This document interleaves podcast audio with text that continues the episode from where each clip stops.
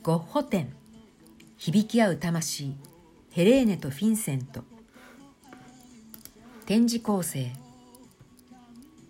いち、芸術に魅せられて。ヘレーネ・クレラーミュラー、収集家、クレラーミュラー美術館の創設者。ヘレーネ・クレラーミュラー、せんはっぴゃくろくじゅうきゅうねんからせんきゅうひゃくさんじゅうきゅうねんは、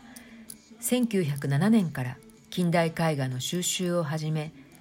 実業家の夫、アントンの支えのもと、いちまんせんてんを超える作品を入手しました。彼女は、ファン・ゴッホの作品に深い精神性や人間性を感じ取り、多くのファン・ゴッホ作品を購入していきます。そして、世界最大のファン・ゴッホ作品の収集家となり、せんきゅうひゃくさんじゅうはちねんにクレラーミュラー美術館を開館し、初代館長に就任しました。長年の夢を実現した翌年、ヘレーネはななじゅっさいでこの世を去りました。